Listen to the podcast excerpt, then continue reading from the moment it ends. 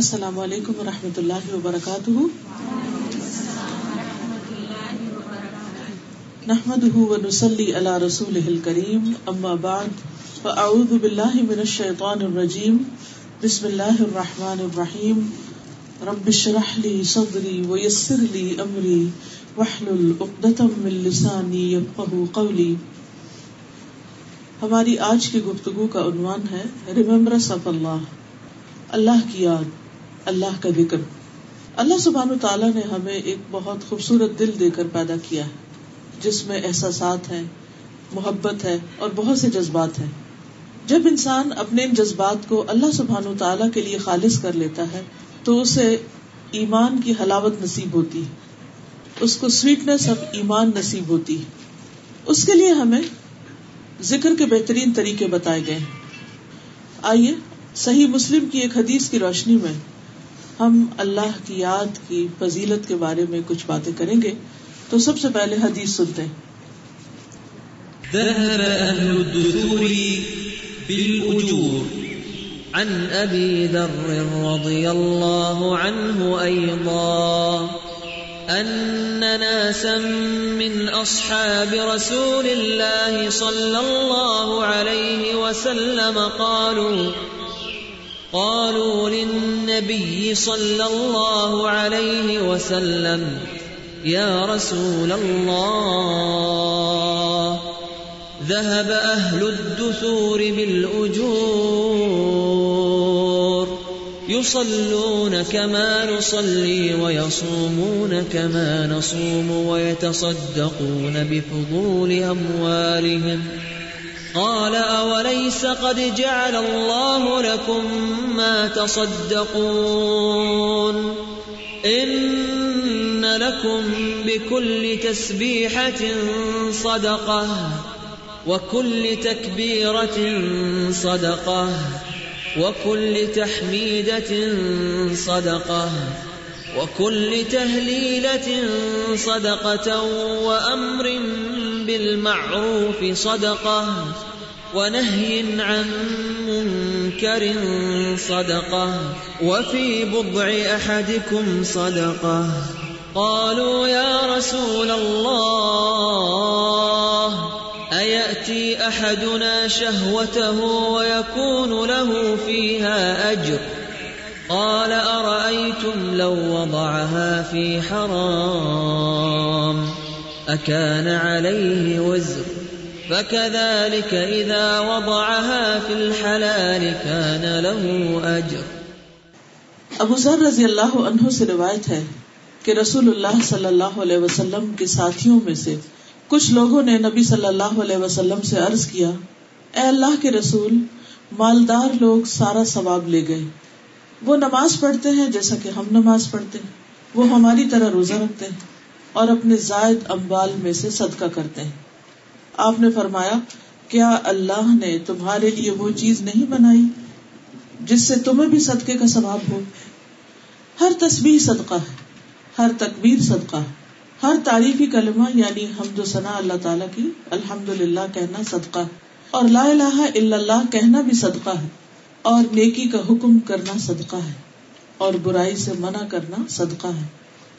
تمہارے ہر ایک کی شرم گاہ میں صدقہ ہے۔ صحابہ نے عرض کیا، اے اللہ کے رسول صلی اللہ علیہ وسلم، ہم میں سے کوئی اپنی شہوت پوری کرے تو اس میں بھی اس کے لیے ثواب ہے۔ فرمایا، کیا تم دیکھتے نہیں، اگر وہ اسے حرام جگہ استعمال کرتا تو وہ اس کے لیے گناہ کا باعث ہوتا۔ اسی طرح، اگر وہ اسے حلال جگہ استعمال کرے تو اس پر اس کو ثواب حاصل ہوگا۔ ایک اور روایت میں آتا ہے، ابو حرارہ رضی اللہ عنہ کہتے ہیں کہ فقرا صحابہ نبی صلی اللہ علیہ وسلم کی خدمت میں حاضر ہوئے اور کہا کہ امیر لوگ بلند درجات اور ہمیشہ رہنے والی جنت حاصل کر گئے۔ جس طرح ہم نماز پڑھتے ہیں، وہ بھی پڑھتے ہیں۔ جیسے ہم روزے رکھتے ہیں، وہ بھی رکھتے ہیں۔ لیکن مال و دولت کی وجہ سے انہیں ہم پر فوقیت حاصل ہے کہ اس وجہ سے وہ حج کرتے ہیں، عمرہ کرتے ہیں، جہاد کرتے ہیں۔ صدقہ دیتے ہیں اور ہم محتاجی کی وجہ سے ان کاموں کو نہیں کر پاتے۔ اس پر آپ نے فرمایا، کیا میں تمہیں ایک ایسا عمل نہ بتاؤں کہ اگر تم اس کی پابندی کرو گے، تو جو لوگ تم سے آگے بڑھ چکے ہیں، تم انہیں پالو گے۔ یعنی تم بھی اس ریس میں کامیاب ہو جاؤ گے۔ اور تمہارے مرتبے تک پھر کوئی نہیں پہنچ سکتا۔ اور تم ان سب میں سے بہتر ہو جاؤ گے، سوائے ان کے جو یہی عمل شروع کر دیں۔ اور وہ کیا ہے؟ ہر نماز کے بعد تینتیس بار سبحان اللہ، تینتیس بار الحمد للہ اور تینتیس بار اللہ اکبر کہنا۔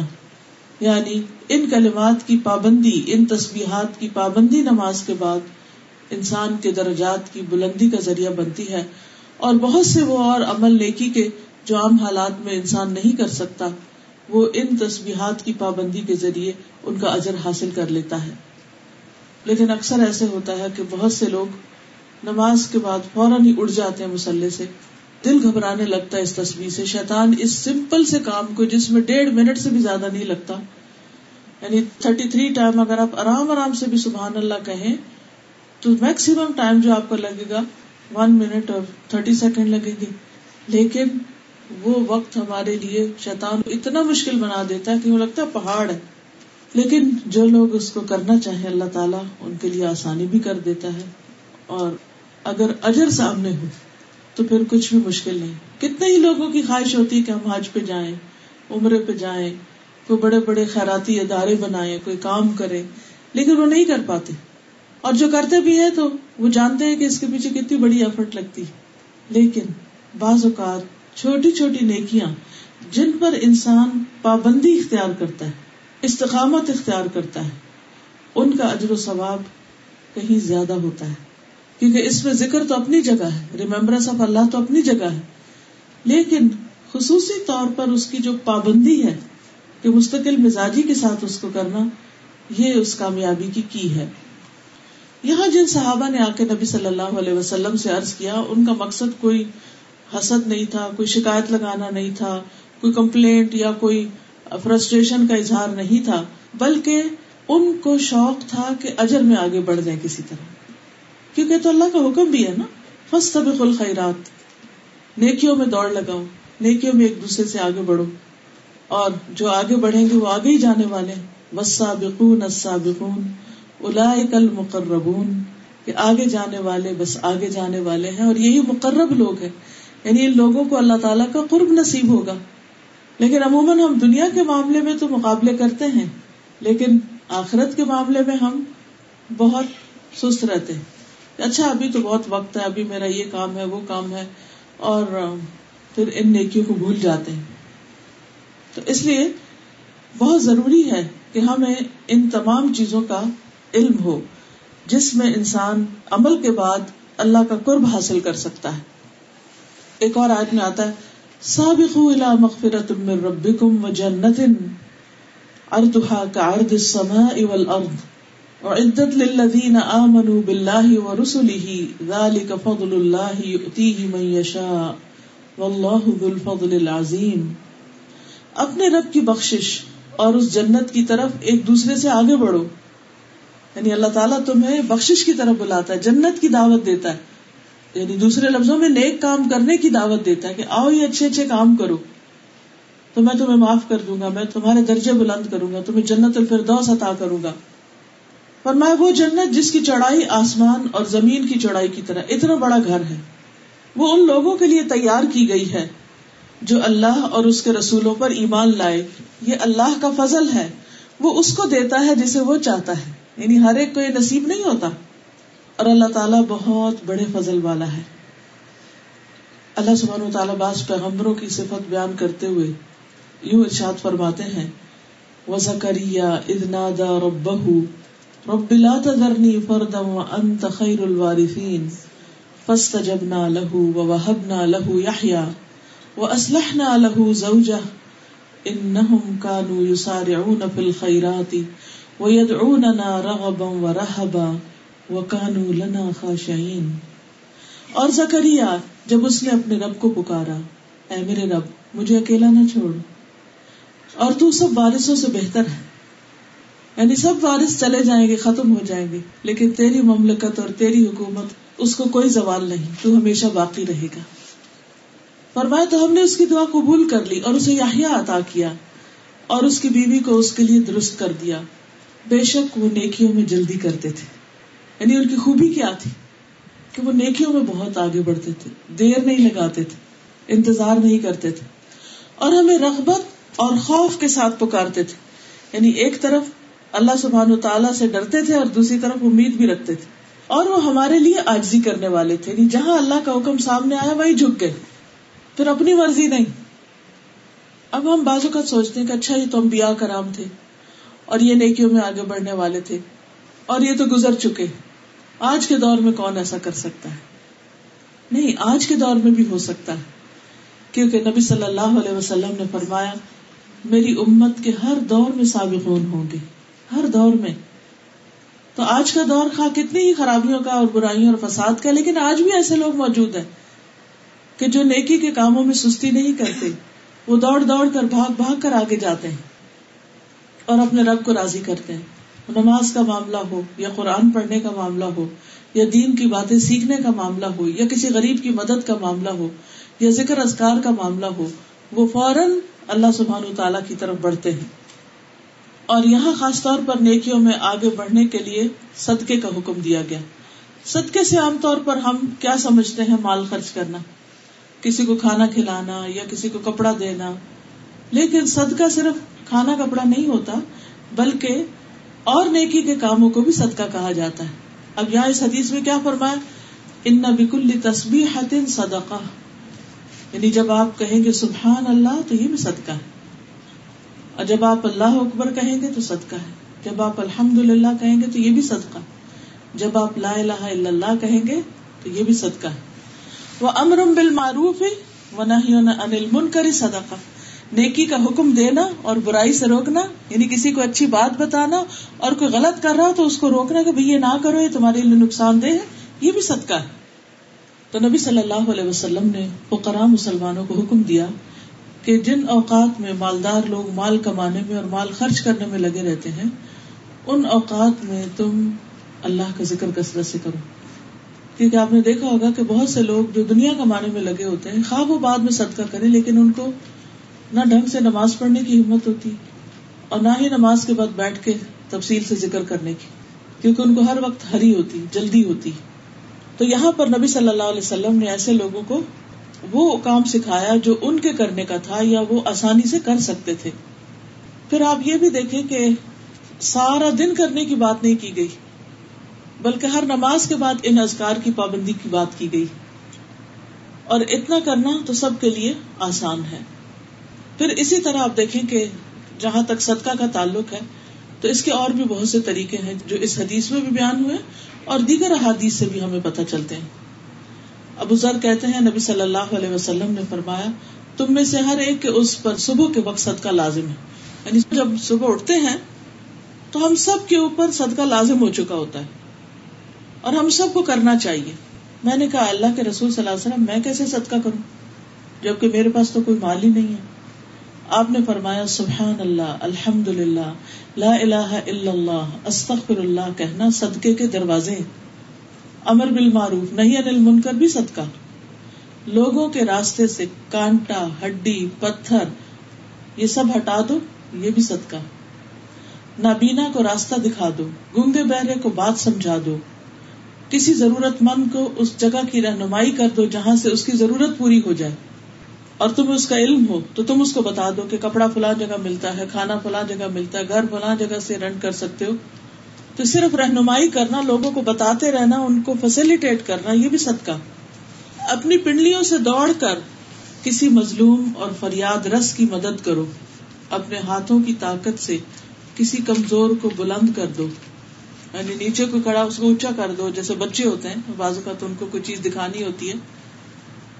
یہ سب تمہاری طرف سے اپنی ذات پہ صدقے کے دروازے کیونکہ انسان اللہ سبحانہ تعالیٰ کے دیے ہوئے جتنے بھی اس کے پاس وسائل ہیں، ان کو جب اللہ کی اطاعت میں، اللہ کی فرما برداری میں بندوں کی مدد میں استعمال کرتا ہے، تو یہ سب وہ اپنی جان کے لیے کرتا ہے۔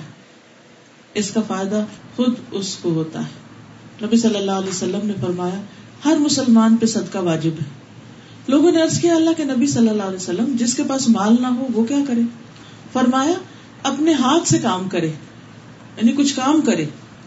خود بھی نفع اٹھائے، خیرات بھی کرے۔ لوگوں نے کہا، اگر یہ بھی نہ ہو سکے یعنی کوئی بیمار ہے، معذور ہے، نہیں کر سکتا۔ آپ نے فرمایا، حاجت مند مظلوم کی مدد کرے۔ لوگوں نے کہا، اگر اس کی بھی طاقت نہ ہو۔ فرمایا، اچھی باتوں پر عمل کرے، برائیوں سے رکے رہے۔ یہ بھی اس کے لیے صدقہ ہے۔ اسی طرح ایک اور روایت میں آتا ہے، ابو ذر کہتے ہیں، میں نے کہا، اے اللہ کے رسول صلی اللہ علیہ وسلم، کون سی چیز بندے کو آگ سے نجات دلاتی ہے؟ کون سی چیز انسان کو آگ سے بچاتی ہم سب چاہتے ہیں نا کہ جہنم کی آگ سے بچ جائے۔ آپ نے فرمایا، ایک اللہ پر ایمان لانا۔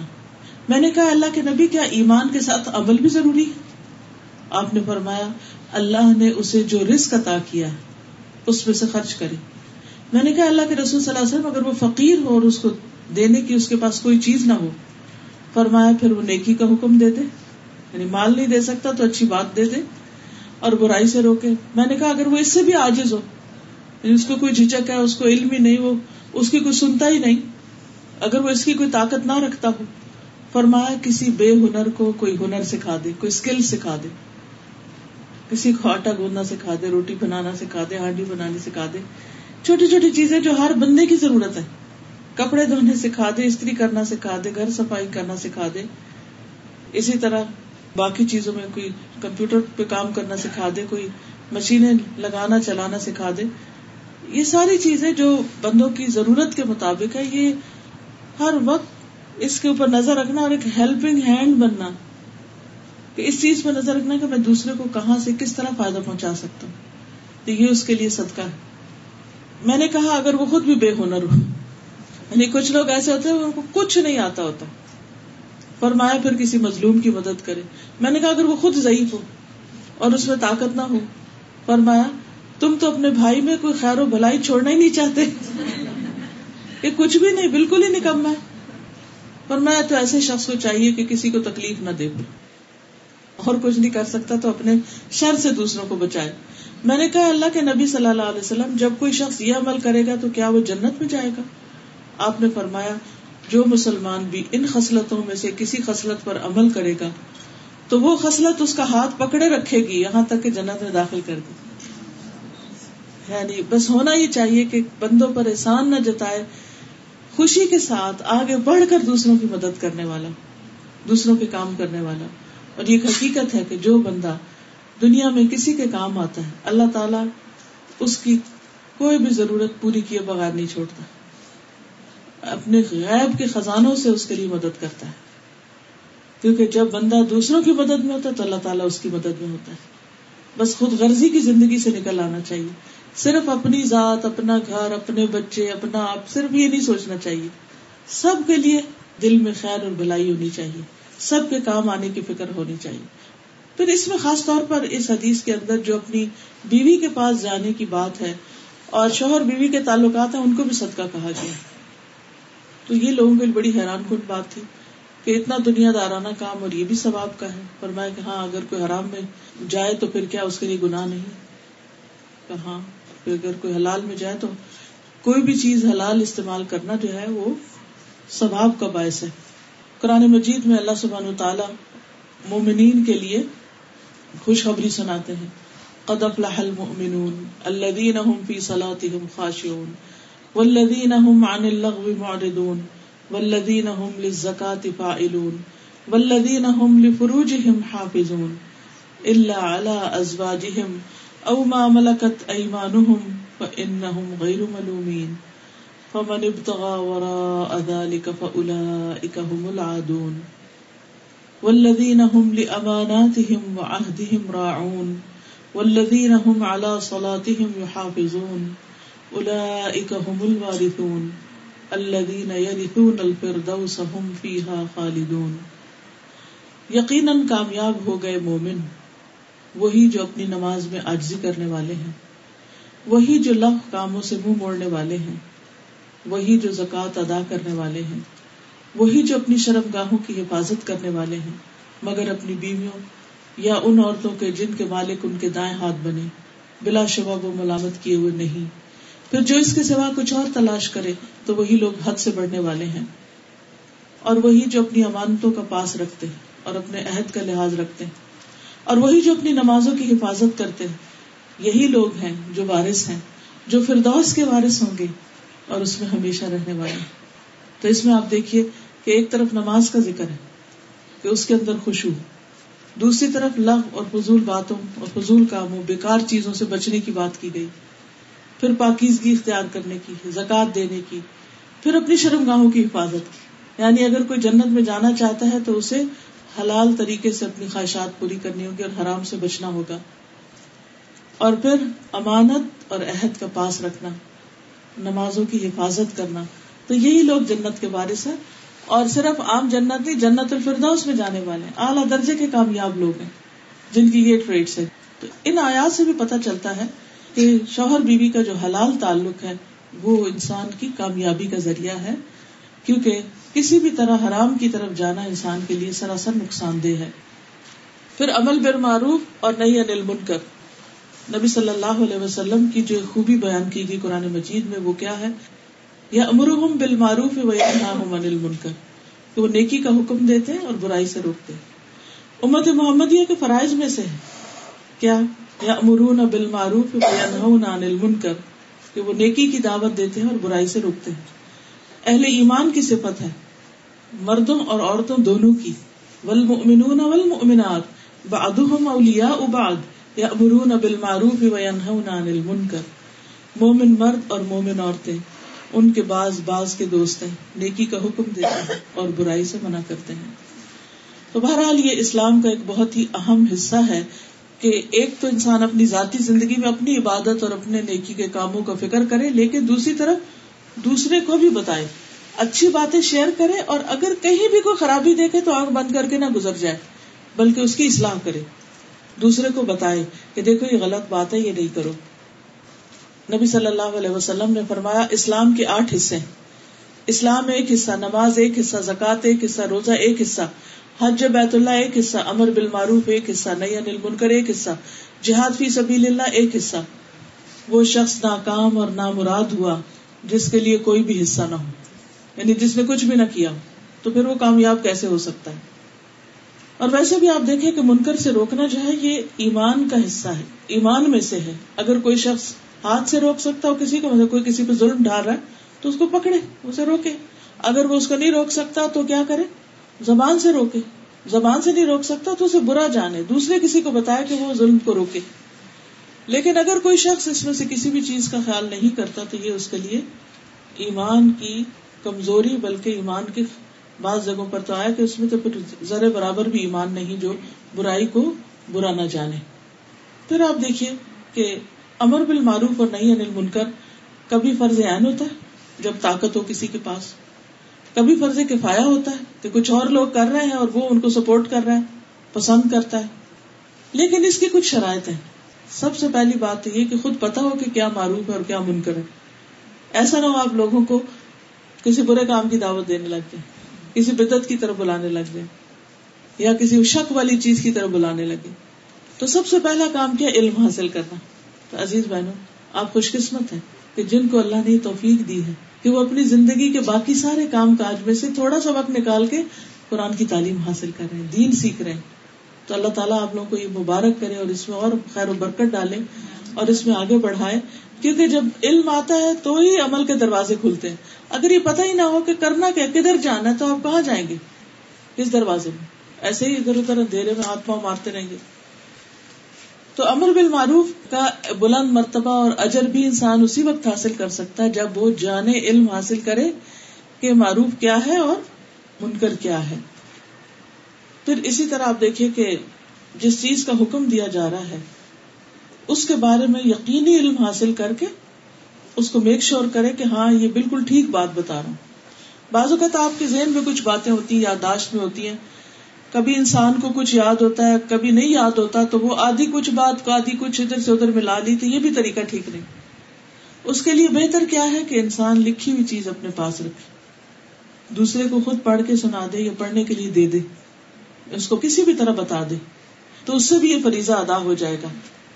عبداللہ ابن عمر ابن العاص کہتے ہیں کہ مجھ سے رسول اللہ صلی اللہ علیہ وسلم نے فرمایا، عبداللہ، کیا یہ خبر صحیح ہے کہ تم دن میں روزہ رکھتے ہو ساری رات نماز پڑھتے ہو؟ میں نے عرض کیا، صحیح ہے یا رسول اللہ؟ آپ نے فرمایا، ایسا نہ کرو۔ روزہ بھی رکھو اور روزے کے بغیر بھی رہو۔ نماز بھی پڑھو اور سویا بھی کرو۔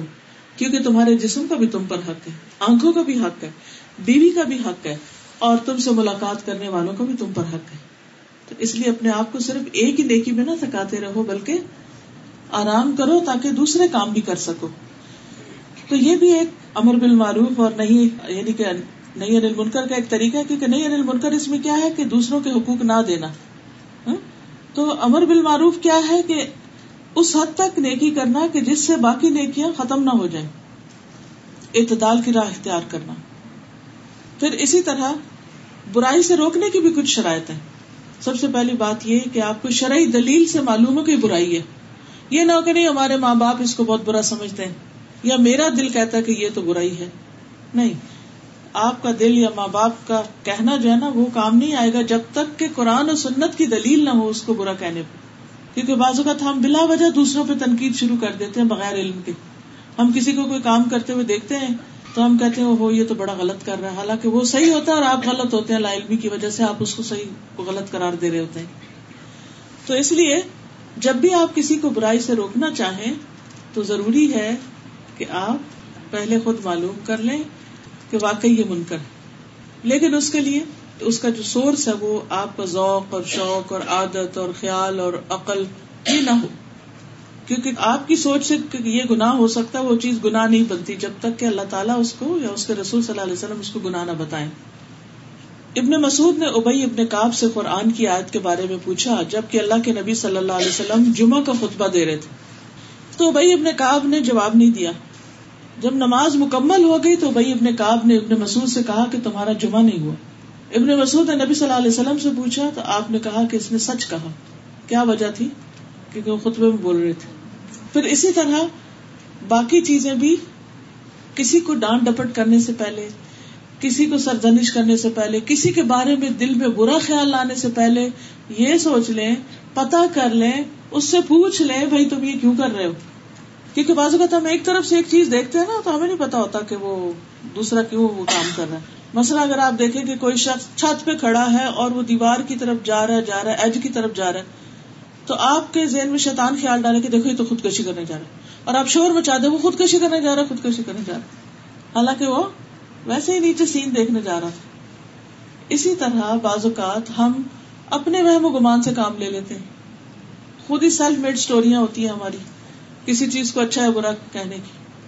تو اس سے پہلے کہ ہم کسی کو کچھ کہیں، پہلے پوچھو بھی کیوں کر رہے ہو مثلا کو رات کو جاگ رہا ہے، تو ہم یہ کہ ہاں اس سے تو کوئی ضروری، کوئی ایسا غلط کام کرنا۔ پہلے پوچھے کہ کیوں جاگ رہا ہے ہو سکتا ہے تکلیف ہو، بیماری ہو، یا اس نے کہیں جانا ہو، تو اس وجہ سے جاگ رہا ہو ابو ذر کہتے ہیں، ایک دفعہ میں نے ایک شخص کو گالی دی، تو اس نے نبی صلی اللہ علیہ وسلم سے میری شکایت کر دی۔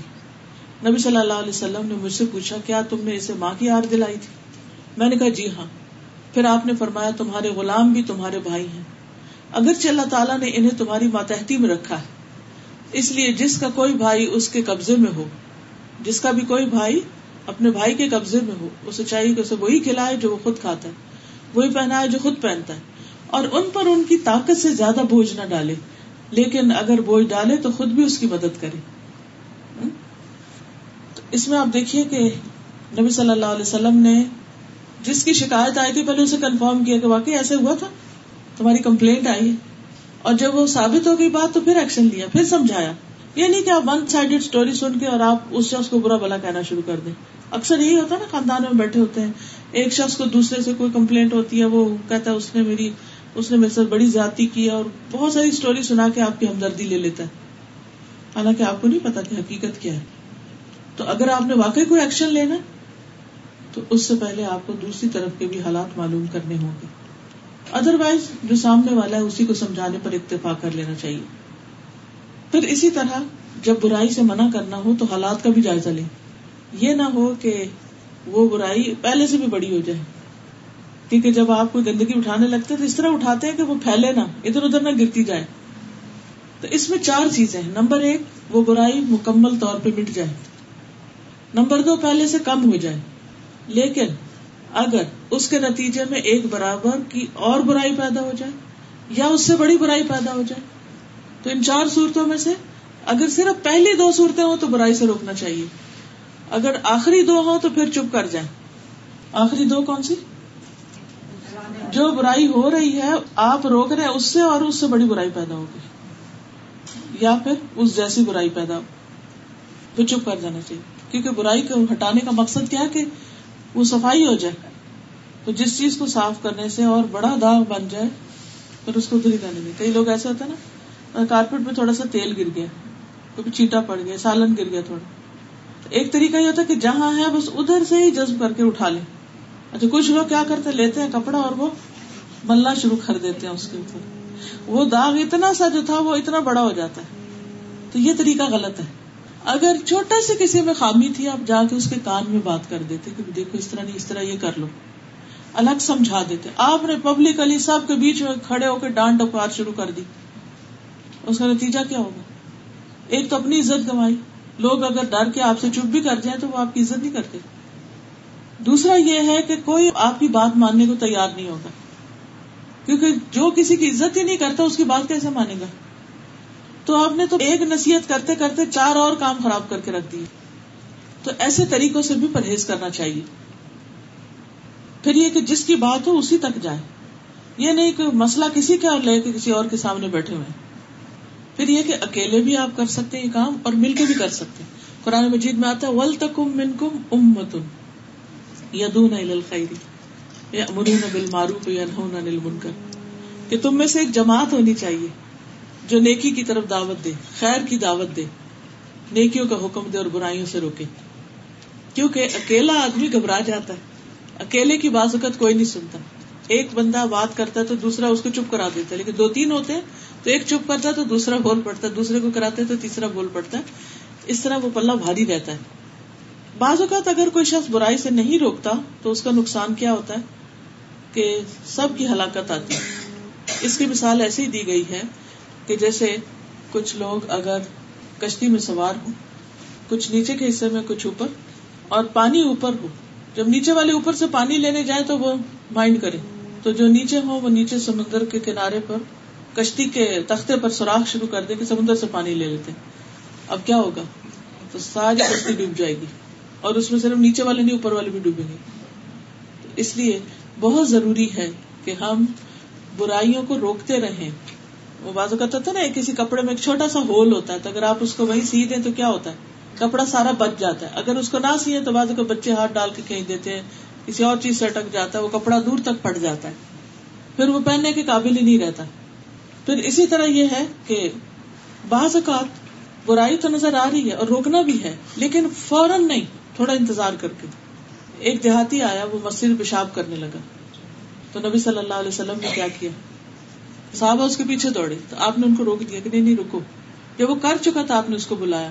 پھر فرمایا کہ دیکھو، مسجد ہے نا، اللہ کی عبادت کے لیے ہوتی ہے، پیشاب کرنے کے لیے نہیں۔ تو پانی منگوایا اور اس کے سامنے اس کو بہا کے دھو دیا۔ اس کو سمجھ آ گئی بات۔ لیکن جس وقت وہ پیشاب کر رہا تھا، اس وقت نہیں روکا۔ کیونکہ وہ کنٹرول تو نہیں کر سکتا تھا۔ وہ جو ہو رہا تھا، وہ تو ہونا ہی تھا۔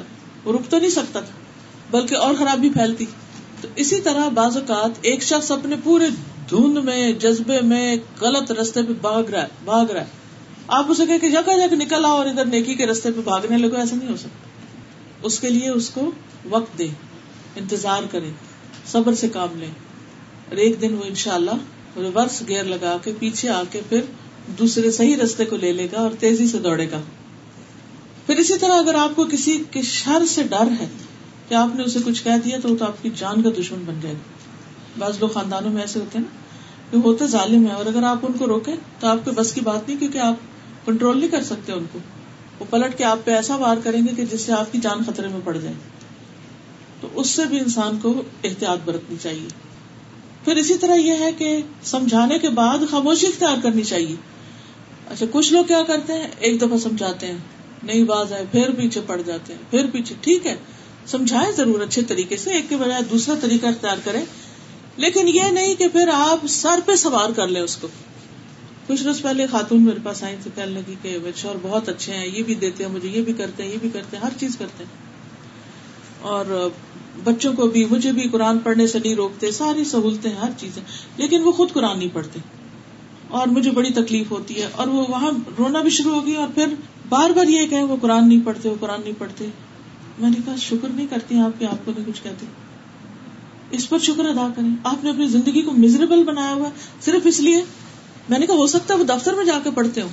ہو سکتا ہے وہ راستے میں پڑھتے ہوں۔ ہو سکتا ہے وہ مسجد میں پڑھ کے آ جاتے ہوں۔ تو بعض اوقات ہم خواتین کی عادت کیا ہوتی ہے کہ بس کوئی ایک بات پکڑ لیتے اور ساری نعمتوں کو ہم غرق کر دیتے، اسی پہ رونا دھونا مچائے رکھتے۔ مثلاً ایک بچہ بگڑا ہوا ہے، اس کے پیچھے اتنا رونا دھونا کریں گے کہ جو نیک بچے ہیں، ان کی طرف توجہ نہیں ہوگی۔ ایک فوت ہو گیا، اسی کے پیچھے زندگی کی نعمتیں حرام کر لیں گے، جو زندہ ان کی تربیت نہیں کریں گے۔ جو چیز ہاتھ سے چلی گئی، اس پہ ہی رونا دھونا جاری ہے، اور جو چیزیں ہاتھ میں ان کو استعمال ہی نہیں کر رہے۔ تو کس قدر ناسمجھی کی بات ہے۔ تو اس لیے جب کوئی برا کر رہا ہو، آپ ایک دفعہ سمجھائیں، اور دیکھیں کہ وہ بدتمیزی پہ اتر آئے تو چھوڑ دیں۔ یہ نہیں کہ آپ اس کے بال پکڑ لیں اور آپ اس کو لگانا شروع کر دیں کہ آپ کا کام کیا ہے؟ انما انت مذکر، لستا علیہم بمسیطر۔ اللہ من طلّہ و کفر ہاں؟ سلمان کہتے ہیں کہ دو آدمیوں نے نبی صلی اللہ علیہ وسلم کی موجودگی میں جھگڑا کیا۔ بیٹھے ہوئے تھے تو دونوں لڑنے لگ گئے۔ ہم بھی آپ کی خدمت میں تھے۔ ایک شخص دوسرے کو غصے کی حالت میں گالی دے رہا تھا اور اس کا چہرہ سرخ تھا۔ آپ نے فرمایا، میں ایک ایسا کلمہ جانتا ہوں۔ اگر یہ شخص اسے کہہ دے تو اس کا غصہ دور ہو جائے گا۔ اگر یہ اعوذ باللہ من الشیطان الرجیم پڑھ دے تو غصہ دور ہو جائے گا۔ صحابہ نے اسے کہا کیا سنتے نہیں کہ نبی صلی اللہ علیہ وسلم کیا فرما رہے ہیں؟ پڑھو اعوذ باللہ۔ کہنے لگا کیا میں دیوانہ ہوں یعنی میں نہیں پڑھوں گا۔ غصے میں تھا نا؟ تو اس کے بعد سب خاموش ہو گئے۔ صحابہ نے بھی کچھ نہیں کہا، نبی صلی اللہ علیہ وسلم نے بھی کچھ نہیں کہا۔ چھوڑ دیا۔ ٹھیک ہے، کر لو جو کرنا کر ایک شخص کو دیکھا آپ نے کہ وہ بخار میں ہے۔ تو آپ نے فرمایا باز تہور ان شاء اللہ کوئی بات نہیں، یہ پاکی کا ذریعہ ہوگا۔ کہ لگا، نہیں، یہ تو بوڑھے کے اوپر آ گیا بخار جو اسے قبر میں لے کے ہی اترے گا۔ آپ نے فرمایا اچھا پھر ایسا تو ایسا ہی ہوگا۔ اور وہ شخص اسی بخار میں مر گیا۔ تو بعض اوقات ہم اپنی زبان سے منفی باتیں نکالتے نہیں نہیں، تمہیں کیا پتا یہ تو ویسا ہی ہوگا۔ اور وہ ویسے ہی ہو جاتا ہے۔ کبھی بھی زبان سے منفی بات نہ نکالے۔ اور اگر کوئی بھول کے نکل جائے تو پھر کثرت سے توبہ کرے، صدقہ کرے، نیک کام کرے، دوسروں کی بھلائی کے کام کرے، تاکہ وہ اس کے داغ مٹ جائیں۔ کبھی کوئی ہمیں نصیحت کر رہا ہو کہتے ہاں میں تو یہ تو کرتی ہوں۔ اچھا کوئی کہے کہ اچھا ایسا نہیں، کوئی مشورہ دے۔ کہ نہیں اس کا کوئی فائدہ نہیں۔ حالانکہ بعض اوقات وہی چیز جس کو ہم حقیق سمجھ رہے تھے وہی فائدہ دیتی ہے۔ تو ہمیں دوسروں کی رائے کو، دوسروں کی بات کو، دوسروں کی جو مشورہ ہوتا ہے، اس کو توجہ سے سننا چاہیے، غور سے سننا چاہیے، صبر سے سننا چاہیے۔ اس کو انالائز کرنا چاہیے، صرف اپنے پرسپشن و گمان کی بنیاد پر دوسرے کو فوراً شن کرا کے، چپ کرا کے، ریجیکٹ کر کے برا بلا نہیں کہنا چاہیے۔ پہلے معاملے کو اچھی طرح سمجھے۔ اگر آپ نے امر بال معروف کرنا ہے یا نہیں انل منکر کرنا ہے، تو لوگوں کے نام نہ رکھیں۔ بعض لوگوں کا کیا طریقہ ہوتا ہے کہ کسی کو کوئی برائی کرتے دیکھا تو اس کے نام رکھ لیتے ہیں، برے برے نام رکھ لیتے ہیں۔ یا اس کو بلیم کرنے لگتے کچھ ناموں سے۔ سلسم الفسوق بعد المان ایمان لانے کے بعد فسق میں نام پیدا کرنا بہت ہی برا ہے۔ تو بہرحال، اس حدیث سے ہمیں یہ پتا چلتا ہے کہ صحابہ کے اندر نیکی کے کاموں کا بڑا شوق تھا اور وہ ایک دوسرے پہ نظر رکھتے تھے کہ کون اچھا کرے تو میں اس سے زیادہ کروں۔ اچھا ہم اس کے الٹ کرتے ہیں۔ کون غلط کر رہا ہے کہ میں بھی کر لوں؟ کیونکہ میں یہ کہہ سکوں، سارے ہی کرتے تھے تو میں بھی کر رہا ہوں۔ یہ فرق ہے صحابہ میں اور ہم میں۔ دوسری بات یہ ہے کہ نبی صلی اللہ علیہ وسلم کسی کا دل نہیں توڑتے تھے کہ نہیں نہیں، یہ نہیں ہو سکتا، اب تمہارے پاس مال نہیں تو تم کرو گے کیا؟ اور ٹھیک ہے، تم بھی مال کماؤ اور پھر صدقہ کرنا۔ نبی صلی اللہ علیہ وسلم لوگوں کو مختلف آپشن دیتے تھے، کیونکہ ہر شخص ہر کام نہیں کر سکتا۔ ایک آپشن دی، اس نے کہا یہ نہیں ہو سکتا، دوسری دی، تیسری دی۔ پھر اسی طرح بعض نیکیاں مال سے کمائی جاتی ہیں، بعض نیکیاں بدن سے کمائی جاتی ہیں۔ اگر مال نہیں ہے تو بدن سے نیکیاں کرو، زبان سے نیکی کرو، ذکر کر ہاتھ سے نیکی کرو، عقل سے کرو۔ لیکن نیکی میں نہیں، پیچھے رہو۔ ہم کیا کرتے ہیں؟ ایک چیز اگر نہیں ہمارے پاس تو اسی کا بچار کرتے رہتے ہیں۔ اگر میرے پاس ہوتا تو میں بھی یہ کرتا۔ میرے پاس اتنا علم ہوتا تو پھر دیکھے میں کیا کرتا میرے پاس یہ مال ہوتا تو میں ایسا رہ سکتا اور کئی دفعہ اللہ تعالیٰ وہ دے بھی دیتا اور پھر بھی ہماری عادتیں نہیں بدلتی۔ پھر آپ دیکھیے کہ صحابہ کسی سے حسد نہیں کرتے تھے۔ بلکہ جو اچھا کر رہا ہوتا تھا، اس کے عمل کو کاپی کرنے کی کوشش کرتے کہ وہ اچھا کرے۔ یہ نہیں کہ اچھا وہ نہ ہی کرے۔ پھر یہ کہ نبی صلی اللہ علیہ وسلم نے فقراء کے لیے کئی دروازے کھولے۔ پھر اسی طرح کچھ صدقات واجب ہوتے ہیں اور کچھ صدقات غیر واجب ہوتے ہیں۔ پھر یہ کہ ہماری جان کا بھی صدقہ ہوتا ہے۔ ایک اور حدیث سے ہمیں پتہ چلتا ہے کہ ہر جوڑ پہ صدقہ واجب ہے اور اگر کوئی نہ کر سکے، یہ سبحان اللہ الحمد اللہ یہ ساری تصویرات وغیرہ، تو پھر دو نفل اشراق کی وہ سارے بدن کا صدقہ ہو جائے گا۔ ان سب کو کافی ہو جائے گا۔ اس سے ایک اور بات یہ بھی پتا چلتی کہ صحابہ کرام کو جب کسی بات کی سمجھ نہیں آتی تو وہ آگے پوچھتے تھے۔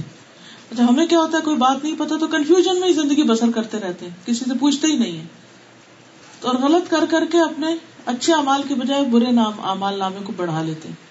تو شک میں نہیں رہنا چاہیے کبھی۔ جس بات کا نہ پتا ہو، کسی علم والے سے پوچھ لینا چاہیے۔ خود ریسرچ کر لینی چاہیے، دوسروں سے پوچھ لینا چاہیے۔ ایک اور بات یہ پتا چلتی کہ نبی صلی اللہ علیہ وسلم مثالوں سے بات سمجھاتے تھے۔ جیسے کشتی کی مثال ہے، جیسے اور مثالیں آپ نے دی ہیں۔ تو اللہ تعالیٰ سے دعا ہے کہ وہ ہمیں عمل کی توفیق عطا فرمائے۔ وآخر دعوانا ان الحمد للہ رب العالمین۔ سبحانک اللہم و بحمدک، اشہد ان لا الہ الا انت، استغفرک و اتوب الیک۔